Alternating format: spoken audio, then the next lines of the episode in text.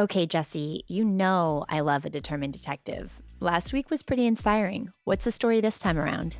When a toxic relationship between coworkers goes off the rails, the evil lovers prey on the most vulnerable with devastating consequences.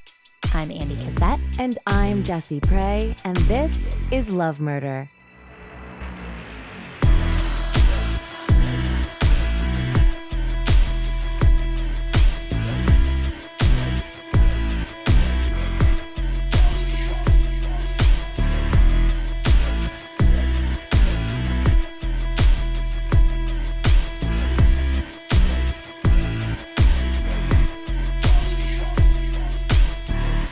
Hi, Andie.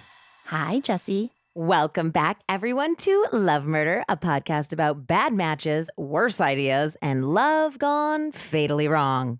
You can find Love Murder on Twitter and Instagram at Love Murder Pod and on Facebook by searching Love Murder Podcast. And as always, if you enjoy this show, please love slash murder a five star rating on your podcast app, subscribe and review to help new people discover the show. Also, this week the reviews were off the chain. Yeah, Do people were- still say that?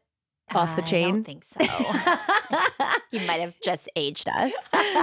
um, no, they were incredible. So, from the bottom of our hearts, thank you guys. Also, if you're interested in supporting both of us and the show in a more direct way, head on over to patreon.com slash lovemurderpod and you can learn all about the different tiers and the benefits and all of the fun things that you can do as a patron. Speaking of Patreon, as always, we are honored to welcome a bunch of new patrons. We want to give a little shout out and thank you to Margarita T and Bridget F. Yeah, another big thank you. We actually got some mail for the first time ever. So fun. So fun. So big thanks to Madeline for sending us a postcard and Amanda K for the best sequined Nicolas Cage pillow cover for Andie. it's the one where his face just bleeds out into the rest of the so the it's pillow. like it's like a square face. Yeah, we'll take a picture and put it on the Instagram. Yeah, I'm gonna do that. Like I should have it actually on this chair with me. You should have it. I need to take a picture of you on that chair. And we're together, which is Oh, wild. Yeah. So we're together. So big thanks. Also, she sent me the serial killer cookbook, and it has all of some terrible people's last meals before they were executed, which, which is your fascination. it, I am so fascinated by that. So thank you so much, Amanda Kay. And to thank you, we are covering your request this week. So if What you guys, perfect timing. Yeah, if you guys are horrified and angered by this story, which you probably will be, you can just blame Amanda for that. Seriously. yes, I gave like Andie, I was like, just so you know, it's going to be a sensitive one today, but it is a very compelling story. And I think at the end, hopefully, there'll be a little ray of sunshine that we can bring back. So let's just get into it. A rainbow, if you will. A rainbow, yes. After the rain comes the rainbow. Oh, and speaking of rainbows, happy Pride. that was- that was where I was going. That was a good setup. Yeah, I like that. Gwendolyn Graham was very attracted to Cathy Wood. She could feel that Cathy was attracted to her as well. It was 1986 in Grand Rapids, Michigan, and the two were chatting in the break room of the Alpine Manor, a nursing home and care facility where they both worked as nurses' aides. Well, Cathy was far from Gwen's dream girl. She was slightly older, lots larger, nearly six foot to Gwen's five three, Whoa. and already married to a man with a young daughter. There was just something about her. She was wild, funny, charismatic, and bright. Cathy dyed her hair Marilyn Monroe blonde and carried her larger frame with the grace of an ingenue. There was just something powerfully compelling about her. And she wasn't just dropping hints that she was interested in Gwen, she was lobbing them right over home plate. Cathy confided that the woman she had left her husband for just wasn't doing it for her anymore. There was an aloof, almost dangerous allure to Gwen, a recent transplant from Texas. Cathy wanted, no, she needed to know more. As Gwen fell into that first illicit kiss, she knew she was in trouble. This relationship was going to go deep. Her prediction came true with shocking speed as the couple moved in together the very next day. Oh my God. That's some serious U hauling right Yes, there. yes. After the first kiss. A relationship that was supposed to be built on safety, love, and trust soon devolved into one fraught with obsession, pain, and abuse.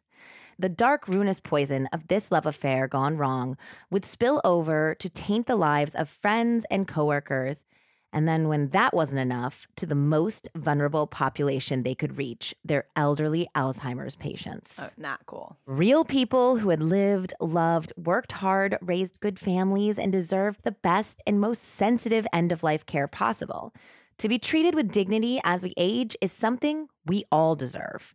To be able to expect that from the caregivers who treat our parents and grandparents that they should do so with respect should absolutely be a given. Yes. That's what makes today's case so stomach churning.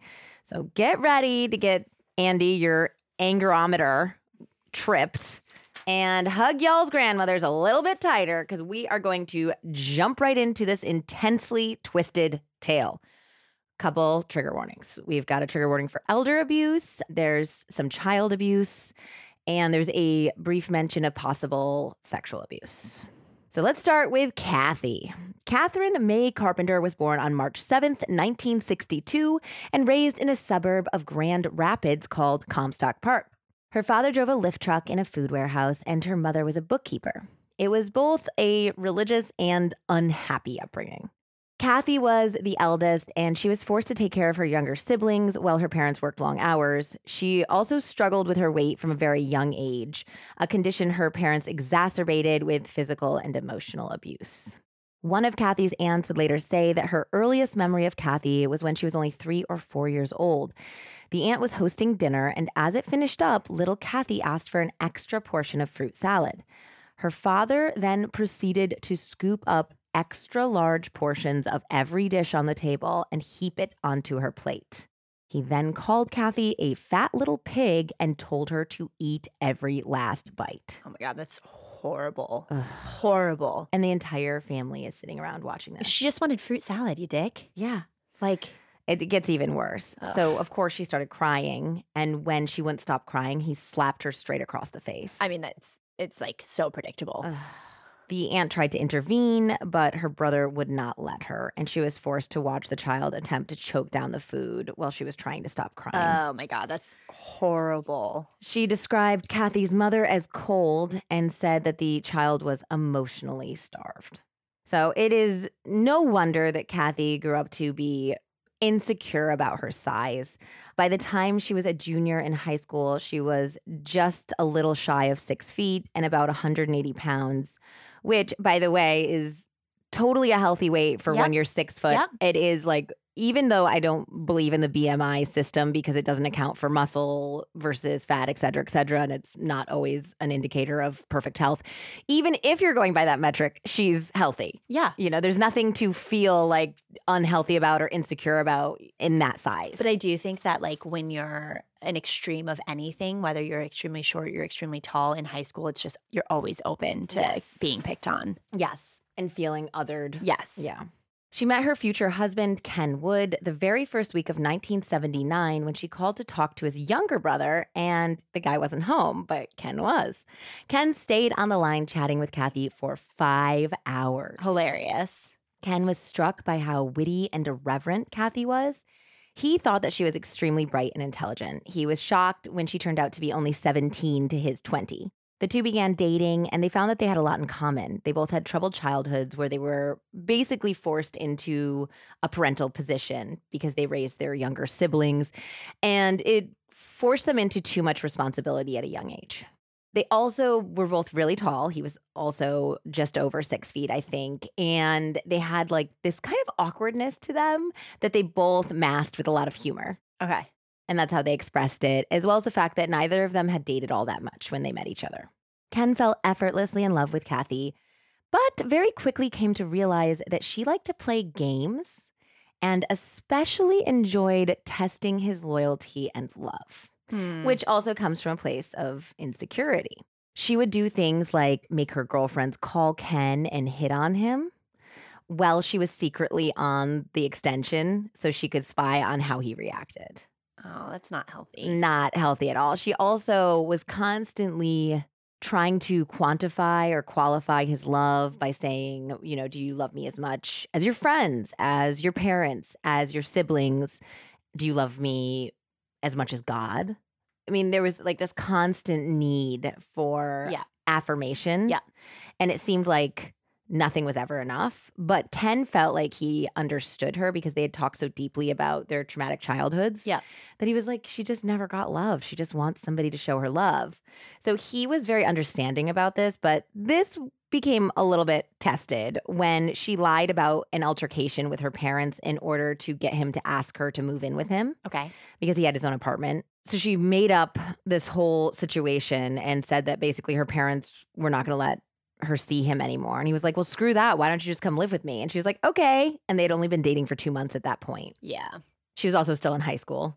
And only days after she moved in, she revealed that she was pregnant. Oh no. So Ken was totally thrown for a loop. They had only been seeing each other, like I said, for two months, and they had only had sex maybe six times. They said potentially a half dozen times. Oh, by the way, my sources today are an incredible book. I guess that that this guy has a lot more true crime stories, and I'm very eager to read them because this was amazing coverage.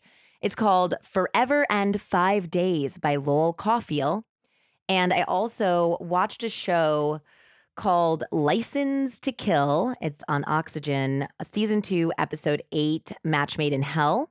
And it is hosted, it's all about medical staff type true crime. So doctors, nurses, etc. Mm. And the guy who hosts it is Terry Dubrow from Botched. No way. Yeah.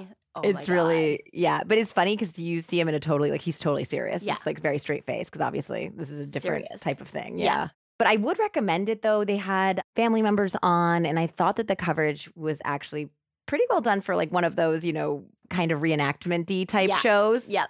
So back to the tale. He finds out she's pregnant and they've only had sex a handful of times and they've just barely started dating. So he's like, I hate to do this to you, but are you positively sure that I'm the dad? And at that question, she just completely lost it. She burst into tears. She was like, You're the only man I've ever been with, or at least I was just gonna only say she probably real lost- man. Yeah. And so he's like, wait, only real man? What are you talking about? And she's like, I can't believe you're questioning me. I mean, I have always had such bad luck with dating, and people have always deceived me. And he basically had to like dig deep to get her to come out with it, what was really bothering her. And she revealed to him that her first sexual experience had actually been a very traumatic deception. Cathy told Ken that when she was about 14 or 15, she had had a relationship with a cute boy named David. They had eventually made love, but she said David had demanded that she basically not look at or touch his penis when he penetrated her.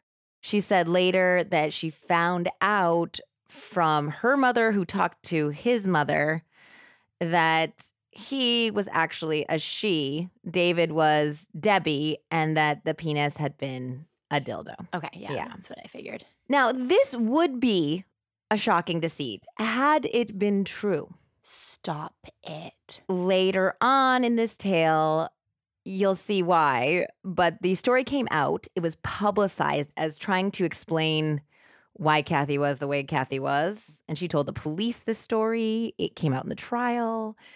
Not to spoil it for you guys. And the real Debbie came forward and said, I know Cathy. I was maybe a little boyish looking and I dated one of Cathy's friends, but everything else she said is a wild and blatant fabrication. Yeah. Called a fantasy. Yes, none of that happened. Yeah. Yeah. That was a total like Total fantasy. subconscious fantasy that she created to be real. Yes. And that's, I mean, Cathy is a pathological liar. Okay. And I think that she is just psychopathic enough to believe her lies. So she's gonna trap this boy. Yeah. So she did use it, I guess, to show Ken how tragic and hurtful her past was and how shocking it was. It's I a guess. lie. But it's a lie. So she was using it to emotionally manipulate Yes. him. Yes. And so he felt like, oh, this poor girl has been like used and abused by everyone that has promised to love her. And so I'm going to step up and I'm going to be the one who takes care of Yeah, her. because he's a decent human, Yes. but he's also a kid. he's a kid himself. He's only 20 years Yeah. old. So he proposed on the spot. And he worked for General Motors. So the couple was married at the United Automobile Workers Union Hall in August of 1979. Okay. So they met in January. By August, they are married and they are just about to have a kid. So their daughter Jackie was born, and it was really tough. The whole pregnancy, birth, early babyhood experience for Cathy and Ken was extremely hard. So Cathy ended up gaining over 100 pounds during her pregnancy. Oh, Which and obvious- six foot already. Yep. And it's not healthy to gain that much weight. So it led to some complications.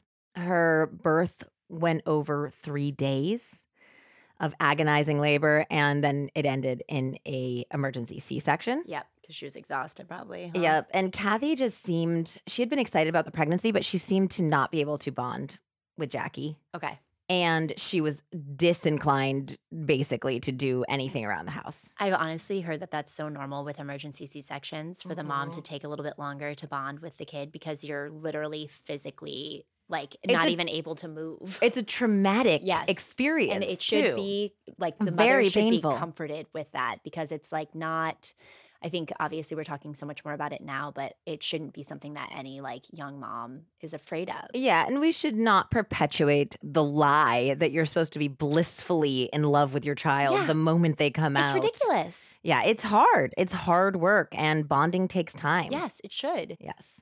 But yeah, in Cathy's situation, she never really got there. Okay. Yeah, she has a very selfish way of being that does not lend itself well to motherhood. Yeah.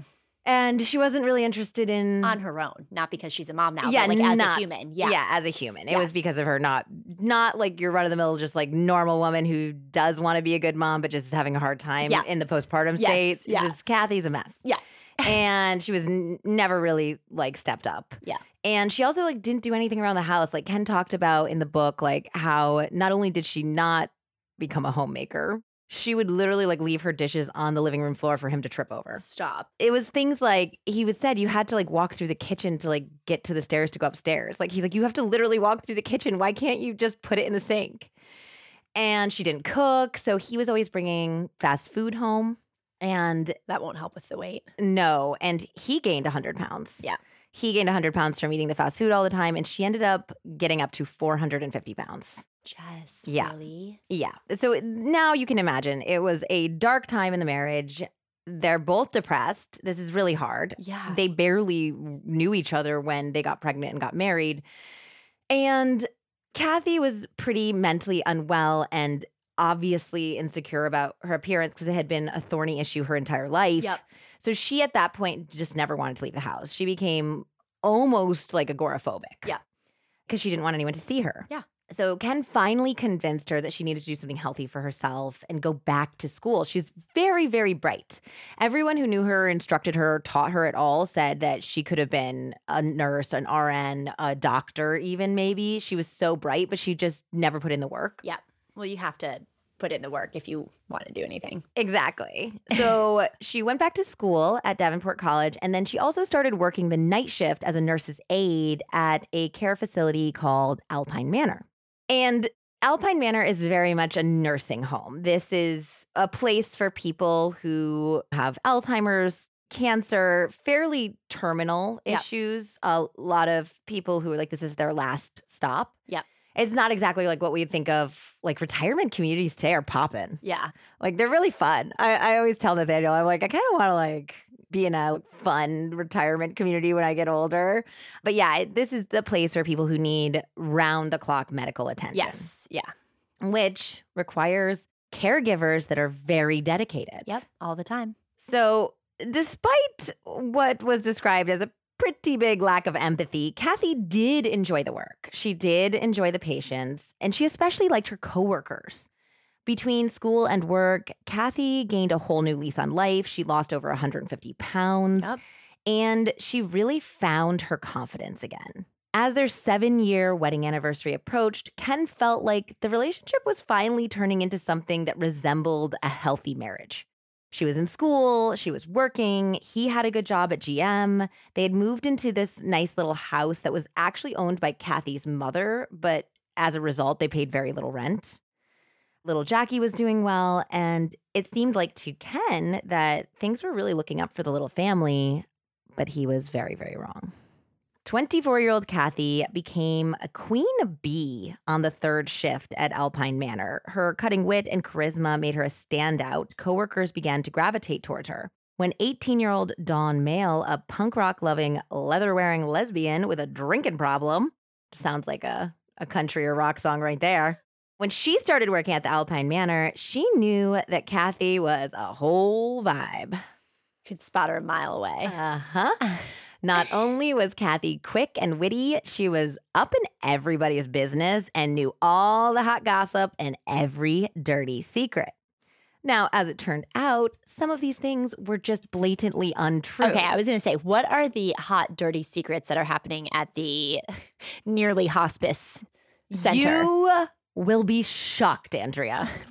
there is so much dirty, nasty shenanigans going on at this place. All true.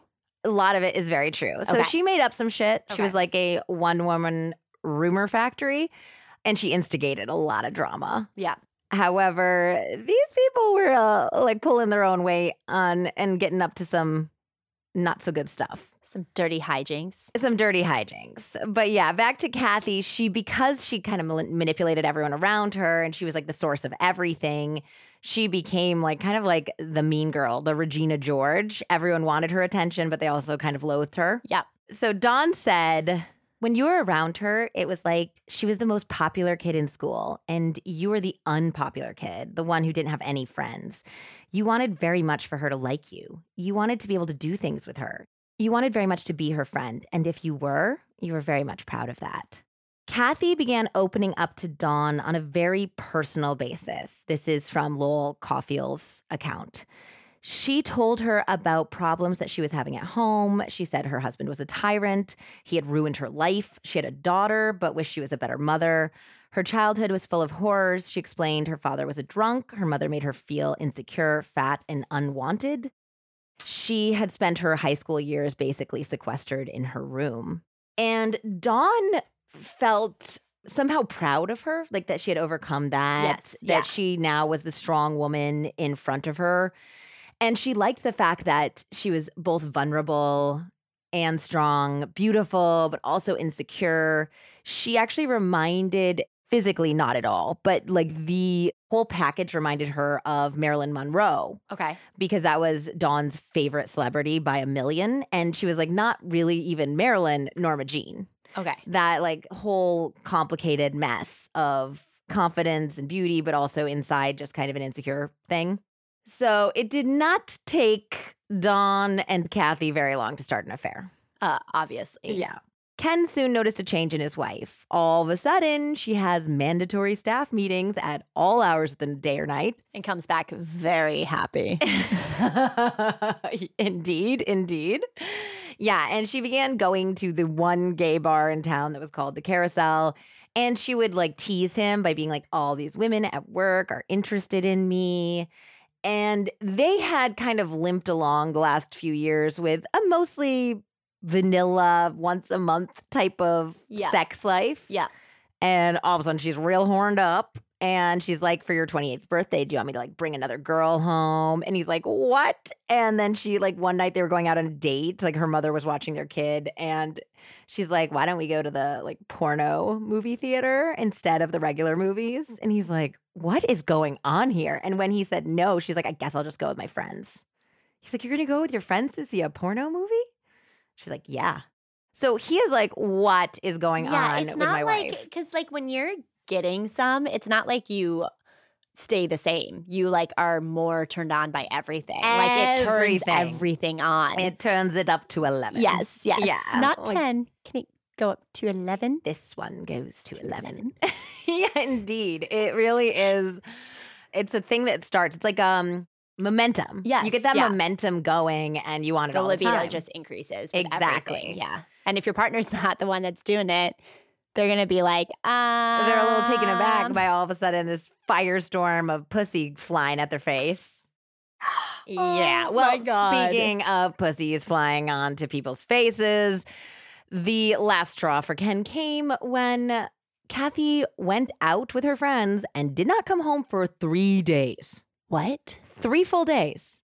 She's like, I'm ending my shift. I'm going to go out for drinks. Just and doesn't give a fuck. she no Yeah. longer cares. Also, think about that. She has a child. I know. To just not come home for three days?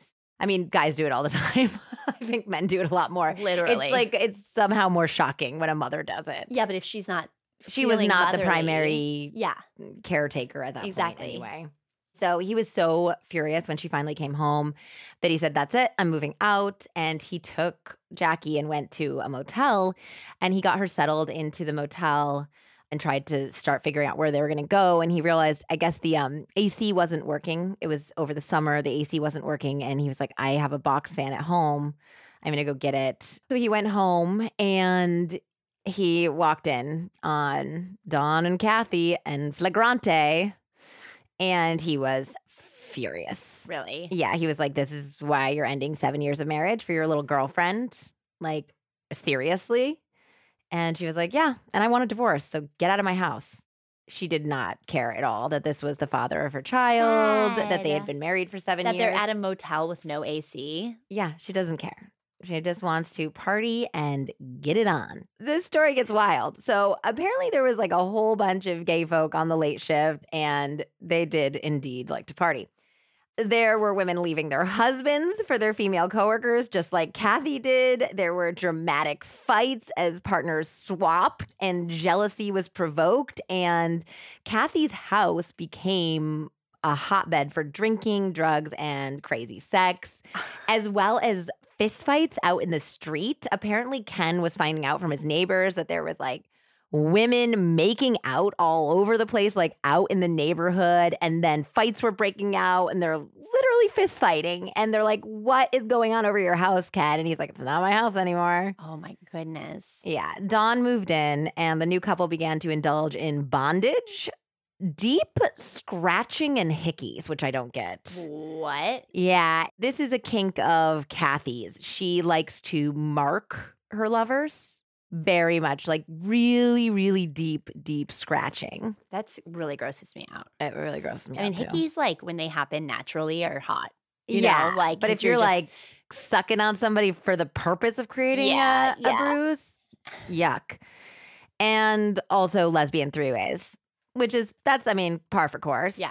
Soon a new employee came onto the scene. Her name was Gwen. And Dawn actually slept with Gwen first. that makes sense. Yeah. So Dawn ended up Yeah. having like a one night stand type of situation with Gwen, but they pretty quickly figured out that, well, they both knew that they were attracted to women basically as soon as they had a conscious thought. So, like, they were like very secure in being a lesbian.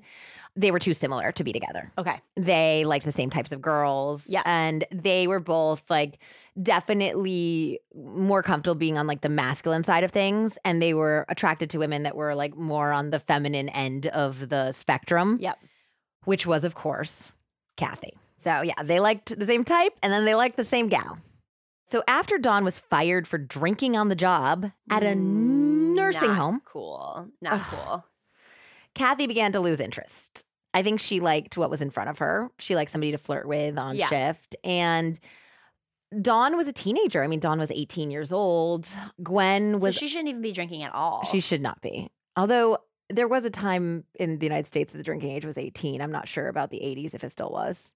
In any case, Dawn was figuring stuff out. And Yeah. basically, Cathy's like, I don't want this teenager who's messed up at my house anymore. Yeah.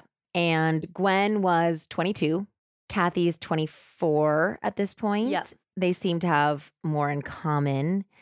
And Gwen had like a charm to her. She had like this like rakish quality. Like there was something kind of like stoic and strong and like mysterious. Okay. And so Cathy basically was like, I'm trading Dawn in for Gwen. Okay. And that's what's happening, which is essentially what she did. It was like Dawn's out, and two hours later, Gwen's in. I'd like to cash in my Dawn chips.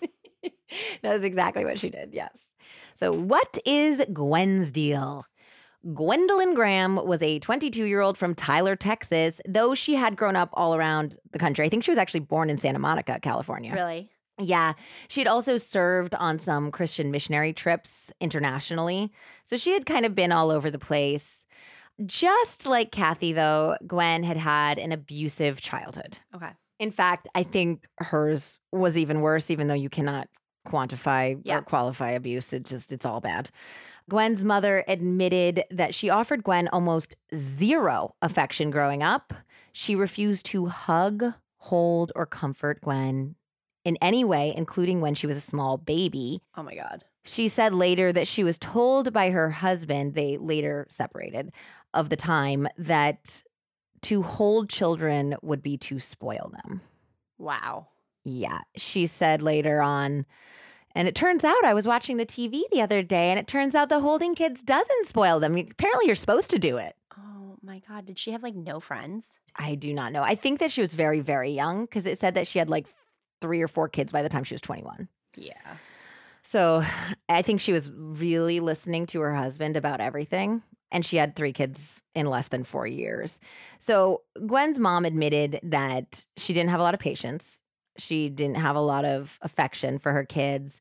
And that Gwen was constantly crying, even when she was dry and fed, because of course she wanted comfort. She wanted Yeah. love. Yeah. She was crying for affection. Yeah. But she wouldn't give it to her. And instead, she would get annoyed with her crying. And at 18 months, No.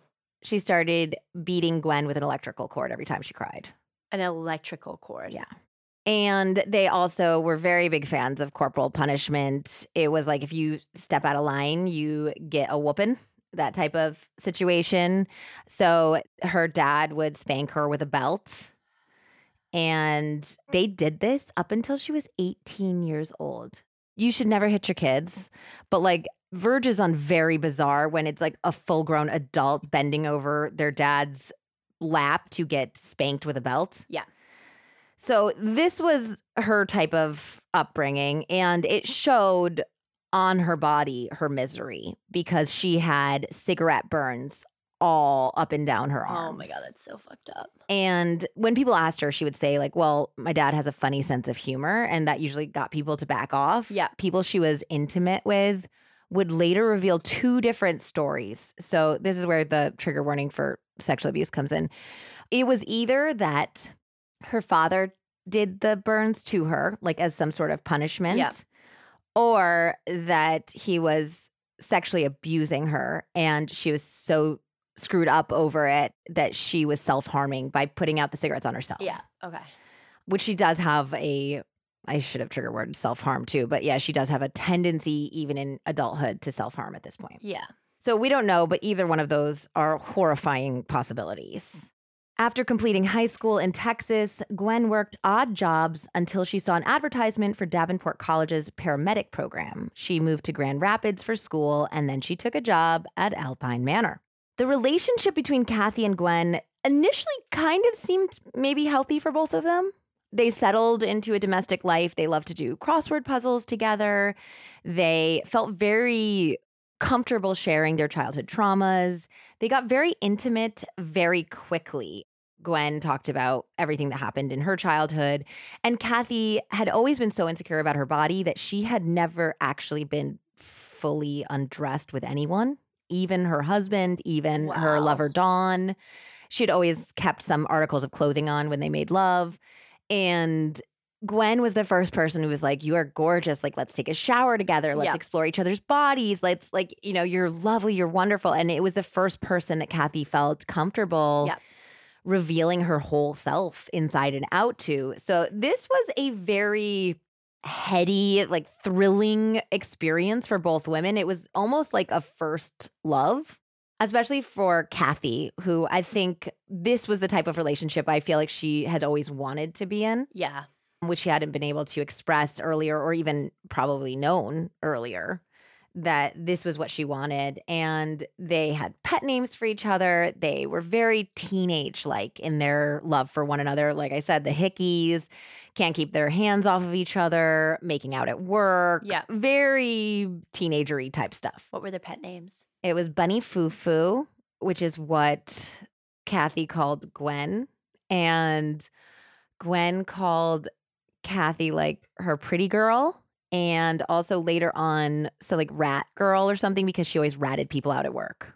Speaking of which, it was a total shit show at Alpine Manor because it seemed like Cathy was always at the center of all this drama, and there was so much drama. Like reading about it, I'm going to give you guys like a little bit of breakdown about some of the nonsense that was going on at this place later on. But it really did seem like instead of a nursing home with adults, it seemed like some sort of bar where teenagers and early 20 somethings are working and all sleeping with each other. Yeah, like a social club. Yeah, it's like Vanderpump rules, Yeah. but like low rent going on over here. Cathy was always at the center of it. She loved screwing with people. She would rat people out to superiors, hence the nickname. She would write anonymous letters to husbands who were getting cheated on to tell on their wives. She spread gossipy lies. So she's like Scheana. yes, if there's so she's a pot stirrer. and she just made up a lot of this shit too. And she was really rough if you crossed her. She would destroy your life. Her ex lover, Dawn, said about Cathy she played mind games inside the nursing home and out. The object of the games was not only to see if people would believe you, but to make it as entangled as possible. She liked to play with people for sport. Oh, she's like a spider. Yeah. A number of Cathy's friends were awed by her ability to disrupt the lives of others. Gwen once complained to Cathy that another Alpine aide named Lisa Lynch was being too chummy. Cathy said that she was going to come up with a plan. First, she planted unfounded information around the nursing home that a pregnant girl in their social circle was carrying the child of Lisa's husband. Cathy settled a score with the pregnant girl as well. She suspected that she had slept with Dawn when they were roommates and lovers. Soon, Lisa and her husband were headed for divorce, and the pregnant girl was ostracized. Oh, wow. That's so fucked up. She got two people in one game that time, Dawn later said. Gwen later told somebody how she was taken with her cunning. Everybody was scared of her. Cathy would fuck with you. That was just her thing, and everybody knew it. It kind of made me feel good though, because she was my girl. And as long as she was my girl, nobody was gonna fuck with me either. Yeah. Until she's not your girl. Exactly. She was also still screwing with Ken. So she just loved emotional warfare. She would, whenever she got bored, just start toying with him again. She would tell him things with Gwen weren't going to work out and that she wanted him back and she'd be like let's let's meet up and let's talk about maybe getting back together meet me at a bar at this address and then it would be the gay bar and she'd like walk in with Gwen and be like oh yeah no It's Eh, also hard because they have a kid together too. So, so he like, has to engage yes, with her Of course. but she was basically just now a full-on absentee mother at this point Yeah. It was just a mess but cathy was about to get a taste of her own medicine when her lover gwen found herself attracted to yet another new girl at alpine manor Uh oh. this time it was a 20 year old virginal former cheerleader named Heather with blonde hair and a voluptuous figure. Dawn later said about Heather, she was just a very normal girl. She was really pretty, really popular. She was a nice girl until she met us. We were just so messed up back then, and anyone who came into contact with us also got messed up sad. she goes by a pseudonym in the book. I think her real name is Heather based on different articles that I read. She goes by Robin in the book, but I'm going to call her Heather because and just not reveal her last name. Cool. Yeah, she participated in Lowell Cauffiel's book too, and she had never been with a man or a woman when she started Alpine Manor. She was very naive, very innocent, and she got kind of swept into this world with these wild coworkers. And there wasn't like regret. I mean, there will be about certain situations, but she just said she didn't know any better. Like she didn't know what she liked. She didn't feel like she was doing anything like wrong because she didn't even know if she was attracted to men or women. But I'm a cheerleader. Yes, it's very, but I'm a cheerleader. So when she started and they invited her over to Cathy's house to have drinks, like welcome drinks, apparently everyone was getting loaded. And some people heard Gwen saying, even though she's dating Cathy, I've got dibs on the new girl. She's all mine. Nobody touch her. Yikes. And it got back to Heather, who was kind of like, oh, maybe I'm interested. I don't know. Yeah. But it also got back to Cathy. Yep. I don't know why Gwen's fucking with Cathy when she knows that she's What super she can do. Yeah. Eh, yeah, it's basically, Gwen said something to Cathy like, when Cathy confronted her, she was like, Look, I love you. And I think that what we have is really special, but I don't know if I'm ever going to be able to be faithful. Yeah. Okay. I've never been faithful to a partner before. I don't plan on being faithful. It just is part of me. And so if you want to be with me, you have to understand that I might have these meaningless flings from time to time.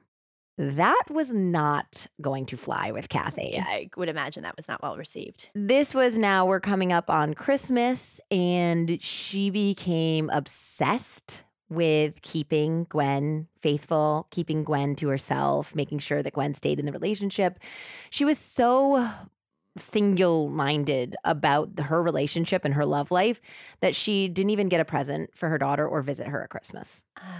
I mean, that's how So self sad. and That's love obsessed she was. So sad. Yeah. So at this point, Cathy begins to come up with all of these different schemes and manipulations to try to make Gwen stay with her. So at that same Christmas, a woman named Jan Hunderman was bringing holiday cheer to her beloved mother, a resident at Alpine named Marguerite Chambers. Marguerite was only 60 years old, but she suffered from Alzheimer's and now was unable to communicate and required around the clock care. Okay. Marguerite had once been the life of every party. She was spontaneous, she was fun, and she was kind.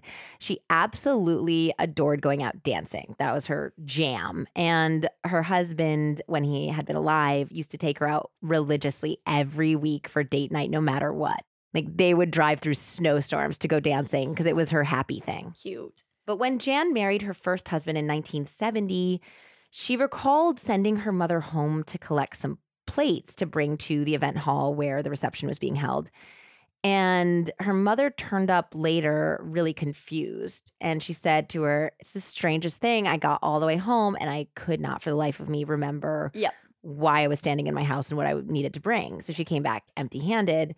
And at the time, Jan just was like, oh, I mean, I guess she's had a lot going on, this wedding planning, you know, she's probably a little I mean, scatterbrained. I, yeah, there's been moments where I feel like that now. Like I'm like, why did I walk in this room? Like when you're I think also the mom brain is still happening, yeah. very much so.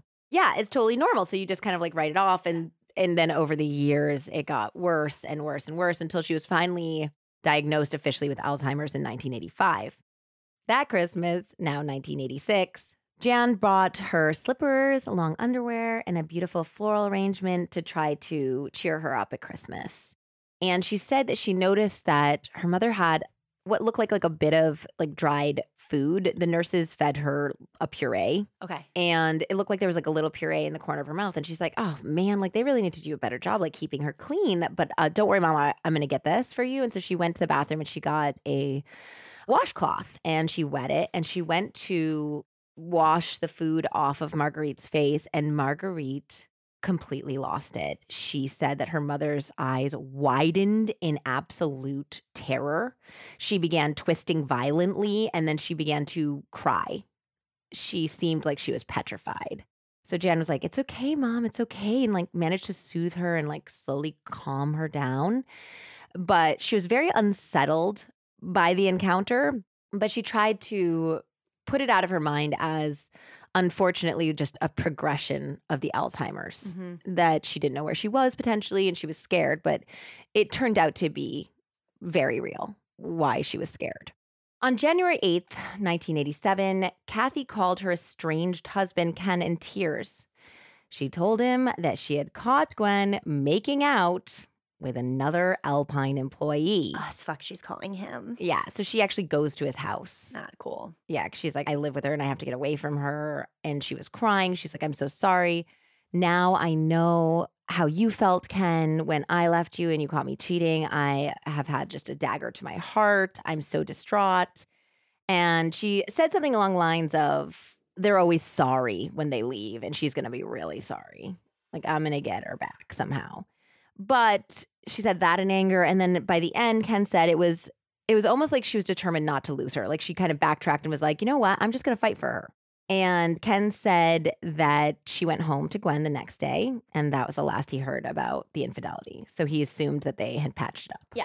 As one would, right? Yeah. 10 days after that, while Marguerite Chambers was sleeping, she was smothered in her bed The murderer placed a terry cloth over her nose and squeezed while the other hand covered her mouth. It's vicious. Marguerite thrashed and fought, but her attacker was much too strong. By the time she was discovered, her skin was cold and yellow gray. At 10 p.m. that evening, four aides transferred her body to a stretcher to go to the morgue. Jessie, do you know what that sound is? That's the sound of another sale on Shopify, the all in one commerce platform to start, run, and grow your business. You love Shopify. I do. I've spent the last 10 years running small businesses, and Shopify has been an essential part of the journey. Shopify gives entrepreneurs the resources once reserved for big businesses, so upstarts, startups, and established businesses alike can sell everywhere, synchronize online and in person sales, and effortlessly stay informed. I have always been super impressed by how much Shopify simplifies some of the biggest challenges for small business owners and gives business owners from down the street to around the globe the tools they need to succeed. I tell you what, Jessie, every day is different as a business owner, and there are new obstacles and challenges that we have to overcome and figure out solutions for. And Shopify always has our back. With Shopify, you can reach customers online and across social networks with an ever growing suite of channel integrations and apps, including Facebook, Instagram, TikTok, Pinterest, and more. You can synchronize your online and in person sales and gain insights as you grow with detailed reporting of conversion rates, profit margins, and beyond. More than a store, Shopify grows with you. This is Possibility, powered by Shopify. And for our listeners, we're thrilled to share that you can go to shopify.com slash lovemurder for a free 14-day trial and get full access to Shopify's entire suite of features. Grow your business with Shopify today. Go to shopify.com slash lovemurder right now. That's shopify.com slash lovemurder. Two of these aides were Cathy and Gwen. The house supervisor reviewed Marguerite's chart, making sure that there was nothing that warranted a call to the coroner, but there wasn't. She was a sick, older woman, and it was a nursing home. The elderly and the infirm died there all of the time. It wasn't unusual. So the house supervisor said she couldn't remember a time where they felt like something warranted an autopsy ever. So very rarely did the coroner look at these bodies. Okay. So you're just telling us that information because you have foresight. It wasn't apparent that she was murdered. It was not apparent that she was murdered at all. And that's why nobody looked into this at all. And, you know, it just it's an unfortunate reality that the people who work in these types of facilities are often very understaffed, underpaid, and they see a lot of death. And so after a while, it just becomes like part of the job. And so everyone was there was like, oh, it's terrible that Marguerite's gone. Okay, open bed. Who's the next person coming in? And for everyone, it was just like another day, except for Jan, who was absolutely obsessed with her mom. She loved her mother so much. And she couldn't believe that this had happened so fast. And the whole policy of the home was that if your loved one is ailing, then they call you immediately so you can make sure to be there with them in their last hours or minutes.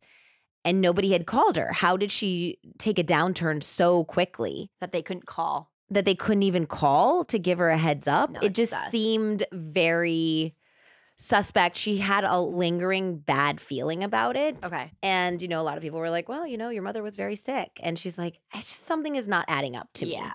And it haunted her. Like she couldn't sleep. She remembers talking to her own children and crying and being like, I wish I had a mother like you guys still have a mother.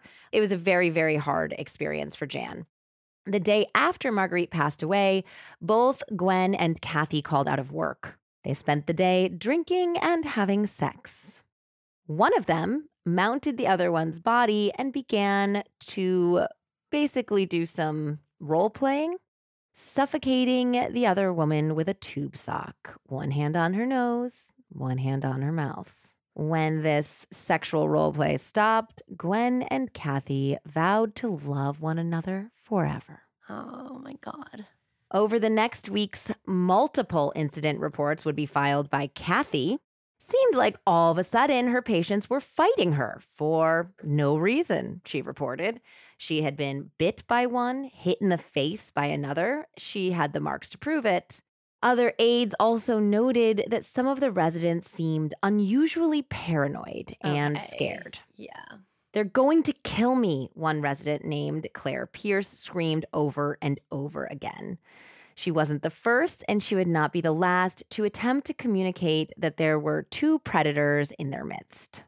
The residents had a very good reason to be terrified. Gwen and Cathy were preying on them. They started doing things to test to see if somebody would actually put up a fight. So mm-hmm. they would go to the residents that had progressed in their disease to a point of being unable to communicate. So they couldn't be ratted out. Yep.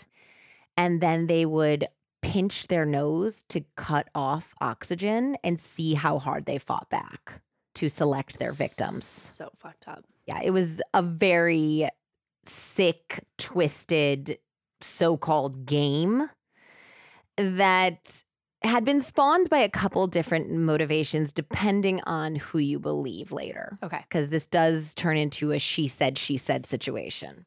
Cathy would later admit that she was losing Gwen to Heather at this point and she refused to let it happen, though she'll later not take any credit for inventing this idea or having like she says that she was not the instigator that she didn't think about murdering anyone. She'll you know of course say that gwen did but she did say about it that it was something that she knew would keep them together it was like mutually assured destruction Yep. if they did something so heinous together like this then they could never leave one No, another because they constantly blackmail each other, which is so unhealthy. super unhealthy. But Yeah. in her very screwed up mind, this was a promise of forever with Gwen, which is what she wanted. Yes. She didn't care how she got it. Yeah. She didn't care if it was healthy or good. Yeah. She wanted it, and this was how she got it.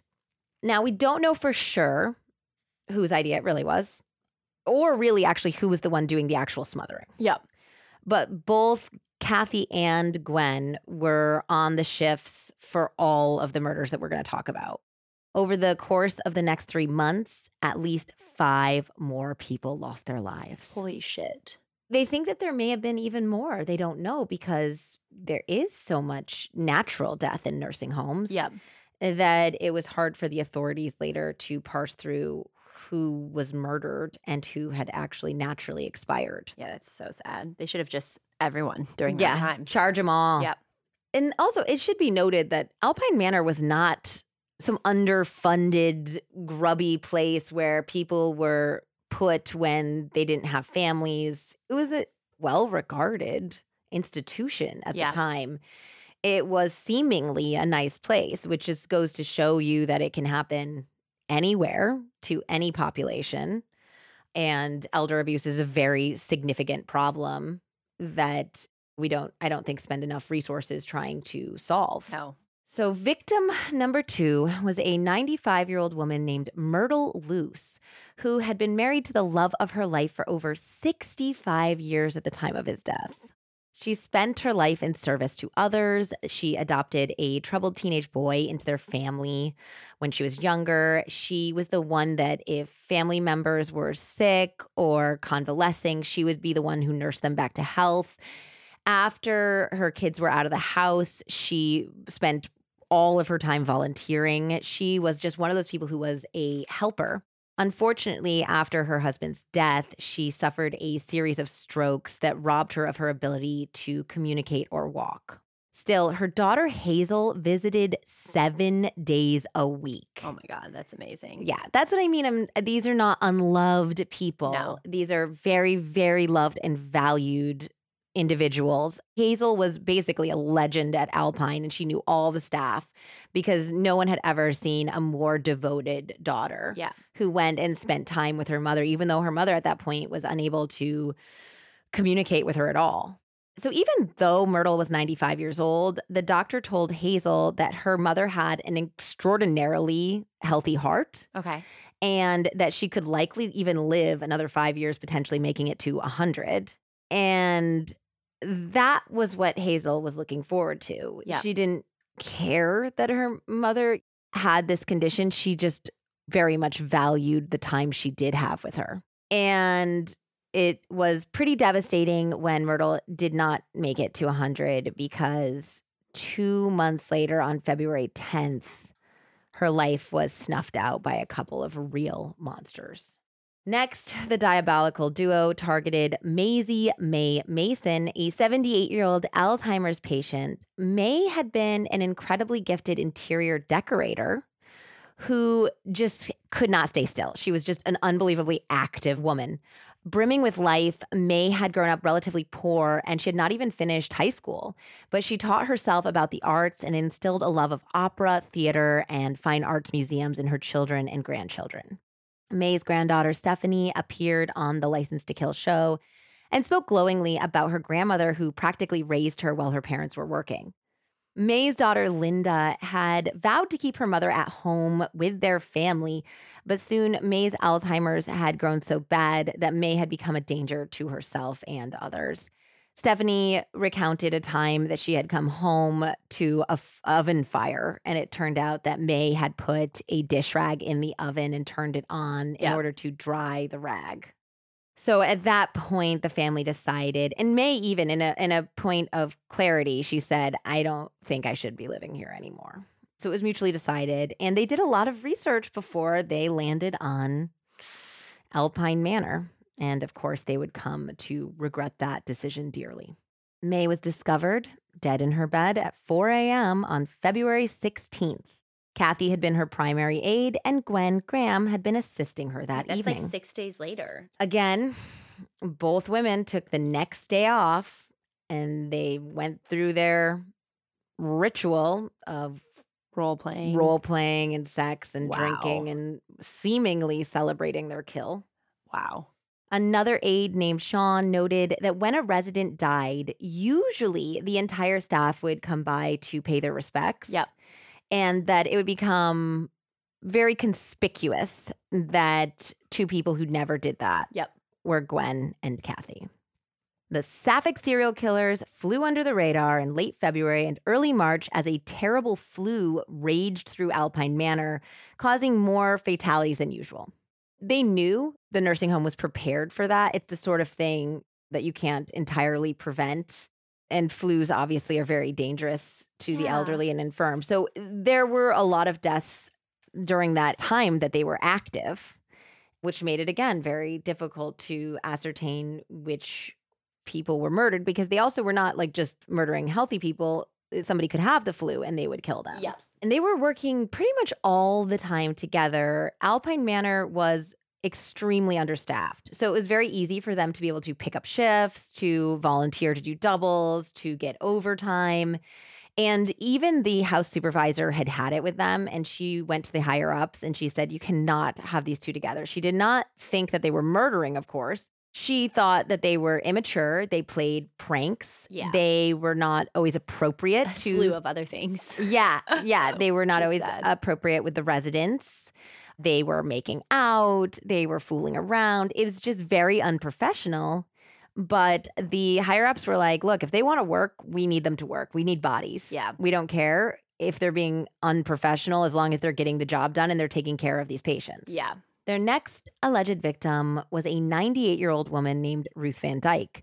Ruth was a strong woman who had been raised on a farm and raised two children. Her son told a story about them basically like Oregon Trail fjording like a river and what a badass she was like saving the like family dog or something like it was this very like she was like rugged tough salt of the earth and though she was 98 years old longevity ran in her family her sisters had lived to be 97 98 and 99 Whoa.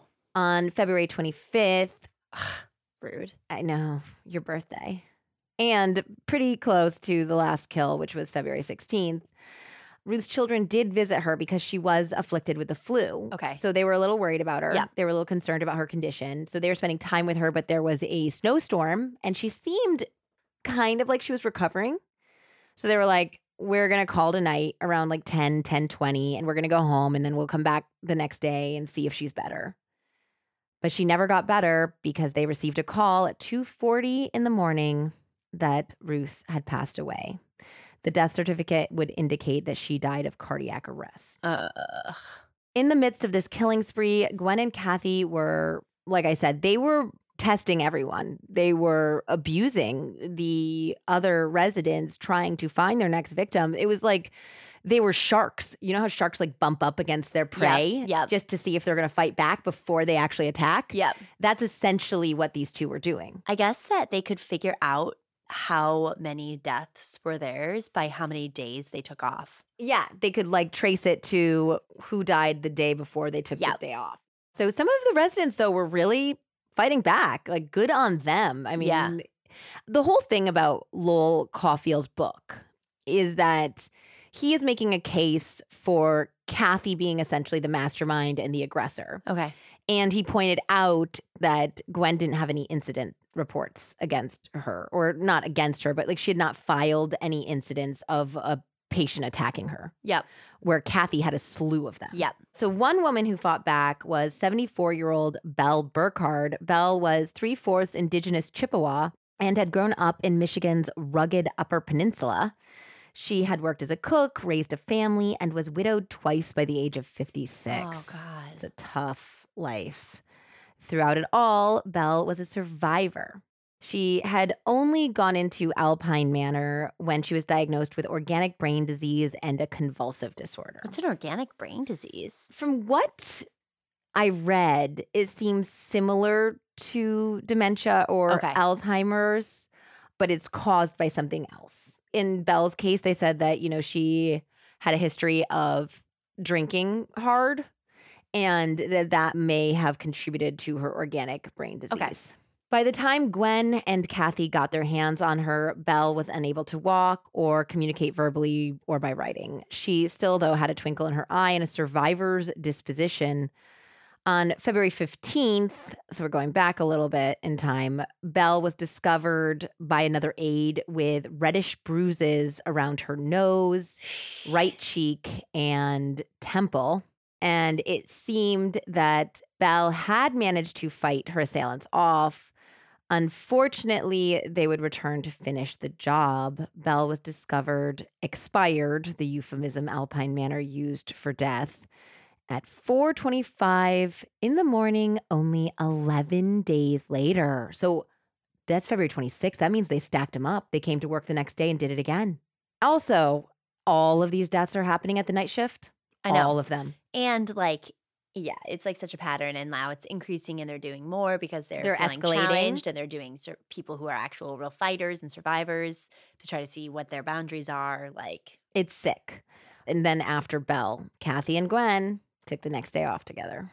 Aides would later say that it was no wonder no one noticed the murders. Number one, we're talking about a nursing home, like I've said a million times. There's very sick and elderly people, so it's not as though this is something out of the ordinary. no, And number two, everybody was so busy sleeping around and attending to their own personal dramas that no one had the time or motivation to note the strange events happening at the home. Lowell Cauffiel wrote the following about the sexual hijinks that was going on between the employees. And this was what I told you guys. I teased that I'm going to sum up some of this action because it blew my mind. He wrote Few aides, however, were worried about the patient death count. More newsworthy were the sexual and emotional liaisons of people associated with Gwen Graham and Cathy Wood. The overview presented quite an entanglement. Dawn had slept with Cathy, first alone, then in a threesome with LaDonna. Dawn did a one nighter with Gwen, then one of Gwen's friends. Now she was eyeing Heather. LaDonna Stearns had been strung along by Cathy, had left her husband, and now lived with Angie Brozak. Angie, after Cathy had tampered with her marriage, had been turned out by Cathy and Gwen and now left her husband as well. She was sleeping with LaDonna. Heather, who had dated Paul Lopez, was now immersed in a secret affair with Gwen. Paul had been paired with Tony Kubiak. He left Alpine Manor with Jesse, LaDonna's brother, despite Cathy's attempt to break them up. Oh my God. On the fringe was Lisa Lynch, one of Heather's best friends at Alpine. Lisa maintained she was not gay and blamed Cathy for the destruction of her marriage. If anyone was keeping score, though, Gwen Graham deserved the grand prize. Since coming to Alpine, she had betted Dawn, Angie, Cathy, Heather, and the young aide Jim Shooter and made several less noteworthy conquests along the way. Wow. Wowza! That belongs in like the National Enquirer. I cannot fathom these people caring for my grandparents. no. It's just wild. Like I said, it, it feels more like we're talking about a bunch of early 20 something people working at a dive bar On Bravo. on a reality show. Yes. It's insane. Dawn later reported that their relationship, all of this entanglement, was so messed up. And it was also coming out violently. She said that she got really wasted once and got into a fist fight with LaDonna and knocked out LaDonna's front teeth. And the next day, they couldn't remember why they were fighting, even. Oh my God. Just fucked up. Yeah. So Dawn did, however, remember a night in 1987 when Gwen told her that she had smothered a patient to death while Cathy stood lookout. Dawn didn't take it seriously, though, at the time because she thought it was just another one of Gwen and Cathy's sick jokes to say such a thing. Yeah, I know, but like who would ever Assume that that was true? I know. And also who would ever like I just couldn't imagine someone saying that and having it be real or having it be fake and thinking that it, saying something fake like that is a f- funny idea. Yeah, their whole group had a very dark sense of humor doing what they had to do. And so they just kind of wrote it off as another just sick joke. Yeah. In April, the body count continued both between the sheets and by Gwen and Cathy's murderous hands. At age 97, Edith Cook was considered the grand dame of Alpine Manor. Despite the difficulties of her life, Edith had been an upbeat and delightful resident from her entry only five years earlier. She was widely considered the most popular resident. Throughout the years, Edith had lost her father very early when she was still a young child. She lost an adopted child at only 14 months old, and she had been widowed in her early 50s. So, when her brother moved to Florida, she elected to put herself into Alpine Manor, stating, This home is grand, the food is wonderful, and everything is absolutely lovely. She actually reminds me a lot of my grandmother. Really? Yeah. So, guys, my grandmother, Ellie, is turning 100 years old tomorrow, which by the time this comes out will be two days ago on Monday. And she is just delightful. She is the ambassador at her retirement community. So every time somebody comes in new, a new resident, she sits and has lunch or dinner with them for their first meal to make them comfortable. So Ellie. Yeah. And so I was like really vibing with Edith Cook here. It just reminded me so much of Ellie. Unfortunately, though, she had had a bout of breast cancer two years earlier and it had devastated her health. So she had taken a downturn by April 1987. She was unable to feed herself at that point. So on April 5th, another nurse overheard Edith yelling, Please, oh, please, God help me. So she said when she peeked her head in the door, she saw Cathy Wood with Edith. And Cathy assured the nurse that Edith was just having a hard time swallowing. She was feeding her and she was getting the wrong idea about how she was feeding her. She was feeling attacked, even though she was just helping her. Yeah. I don't know about that with all your fucking complaints. Yeah. So at that point, though, the nurse was like, okay, she seems fine to me. She was looking at her. So she was like, keep on keeping on. I'm going to leave now. And by 2:30 in the morning that morning, Edith Cook was dead. What did she like choke on her food or something? I don't I don't know what that one was actually. Ugh. As the death count began to fall with the better spring weather bringing better health to the residents, Cathy wrote a poem for Gwen that I have here for your listening pleasure. Tickle my ears, Jessie. I can love you, Gwen. I think you're great. For this afternoon, I cannot wait. Oh my God. That's when we'll wake up, and that's when I'll kiss you, and that's when I'll hold you. Oh, Gwen, I miss you. Bunny, hop over here and let me lick you on the ear. I want to get married right now, right away. Don't make me wait till the day when you're mine. Oh, please say you'll be mine forever and five days. So she didn't incorporate bunny foo foo. I think that was just the bunny hopping. The the foo foo was implied. Gwen responded in kind. There's uh, some terrible notes from Gwen as well. And the two of them always signed off these little love notes and love poems with forever and X amount of days. Later, Cathy would claim that the number referred to their death tally. So forever represented one, oh. and the number of days represented the additional victims. So, six total victims, hence the name of Lowell Cauffiel's book, Forever and Five Days. That's sick. I mean, we have used sick, twisted, diabolical, and we'll use it a lot more because this is a supremely effed up case. However, the couple's duration was going to be certainly less than forever, not counting any of those days. Shockingly, Andie, murdering defenseless old ladies together is not the foundation of a long and lasting relationship. What? You don't think they're going to write a self help book? Shocker. yes. Throughout the spring and early summer, Gwen was still carrying on her affair with Heather. And the two began to really seriously fall in love. At that point, Gwen was telling Heather how abusive Cathy was toward her. So she's complaining a lot about Cathy at this point, and Heather just did not know why Gwen wouldn't leave her. Yeah. She's like, You don't love her anymore. She's so terrible to you. By this point, also, the relationship was visibly ugly to everyone who hung out with them at all times. Yeah. Okay. So Gwen told Heather and I think another friend that during sex, Cathy had violated her with a loaded gun. Terrifying. That's not the first time we heard that, right? No, that's a it's a very sick power play. A Yeah. lot of individuals have done, Yeah. which is revolting.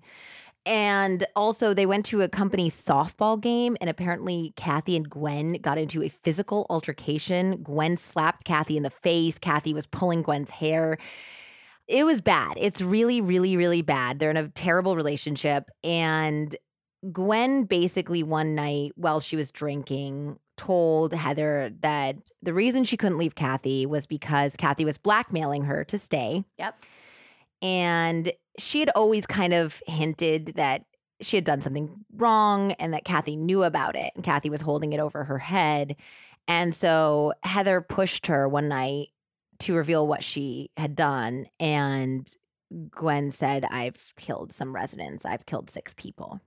But the same thing, Heather was like, You're like blackout drunk. You're messed up. You're taking on responsibility for something that's not yours. She thought that she was lying or Cathy put this into her head or, you know, you screw up something at work and then maybe you feel responsible. She did not think that Gwen was actively murdering people. Smothering Yeah. 80 year old women. Mm hmm But yeah, like, and it was just like Dawn. Like, it's like, oh, you could, are, you're just saying weird shit. Like, I'm not gonna actually believe that this is real. So Gwen had been part of a lawsuit. Like, she was suing somebody else. I think it was some sort of joint lawsuit that was set to resolve in August back in Tyler, Texas. So she and Heather decided that they were both going to quit Alpine Manor together and move to Tyler. Okay. So they just wanted to leave Cathy completely behind. And I think that what she was hoping was that if Cathy didn't have to see them every day, if they weren't in the same town as her, that maybe Cathy would accept the breakup Totally. and not retaliate. Because also it screws Cathy over if she goes to the police. Yep.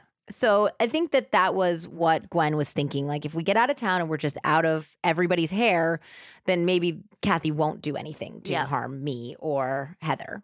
So Gwen did break the news to Cathy and she moved out. Even before they moved, she ended up moving into a trailer with one of their friends and Heather. Okay. So she put in her notice and she was ready to leave. However, Cathy was not ready to let her go.